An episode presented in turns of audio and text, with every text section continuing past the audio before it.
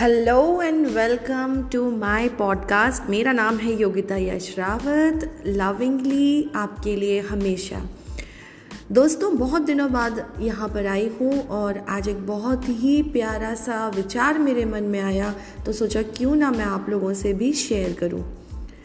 दोस्तों, किसी ने ये कहा कि अगर टैलेंट और बुद्धि से ही लोग ज़िंदगी में सफल होते तो बीरबल बादशाह होता।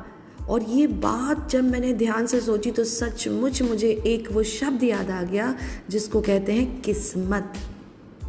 ये जो किस्मत होती है ना, इसको मनाना पड़ता है। ये जो किस्मत होती है ना, इसको रोज रोज रोज रोज एक हवन की तरह आहुति देनी पड़ती है अपने कर्म की। तब जाकर के किस्मत मानती है।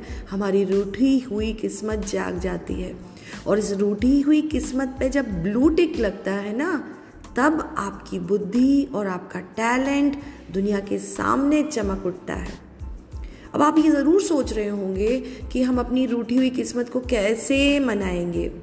रूठी हुई किस्मत को मनाना बड़ा सिंपल है। जो आप लक्ष्य लेकर चल रहे हैं ना, सिर्फ़ वो नहीं, उसके साथ अपनी किस्मत को मनाने के लिए आपको करनी होगी थोड़ी सी और मेहनत।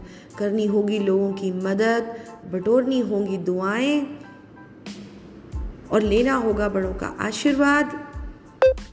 और लाना पड़ेगा थोड़ा सा जुनून।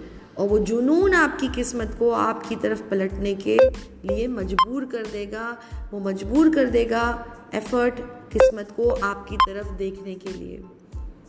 कि भाई इसकी तरफ़ पलट जा। पलट पलट पलट। ऑल द वेरी बेस्ट मिलते हैं जल्दी ही।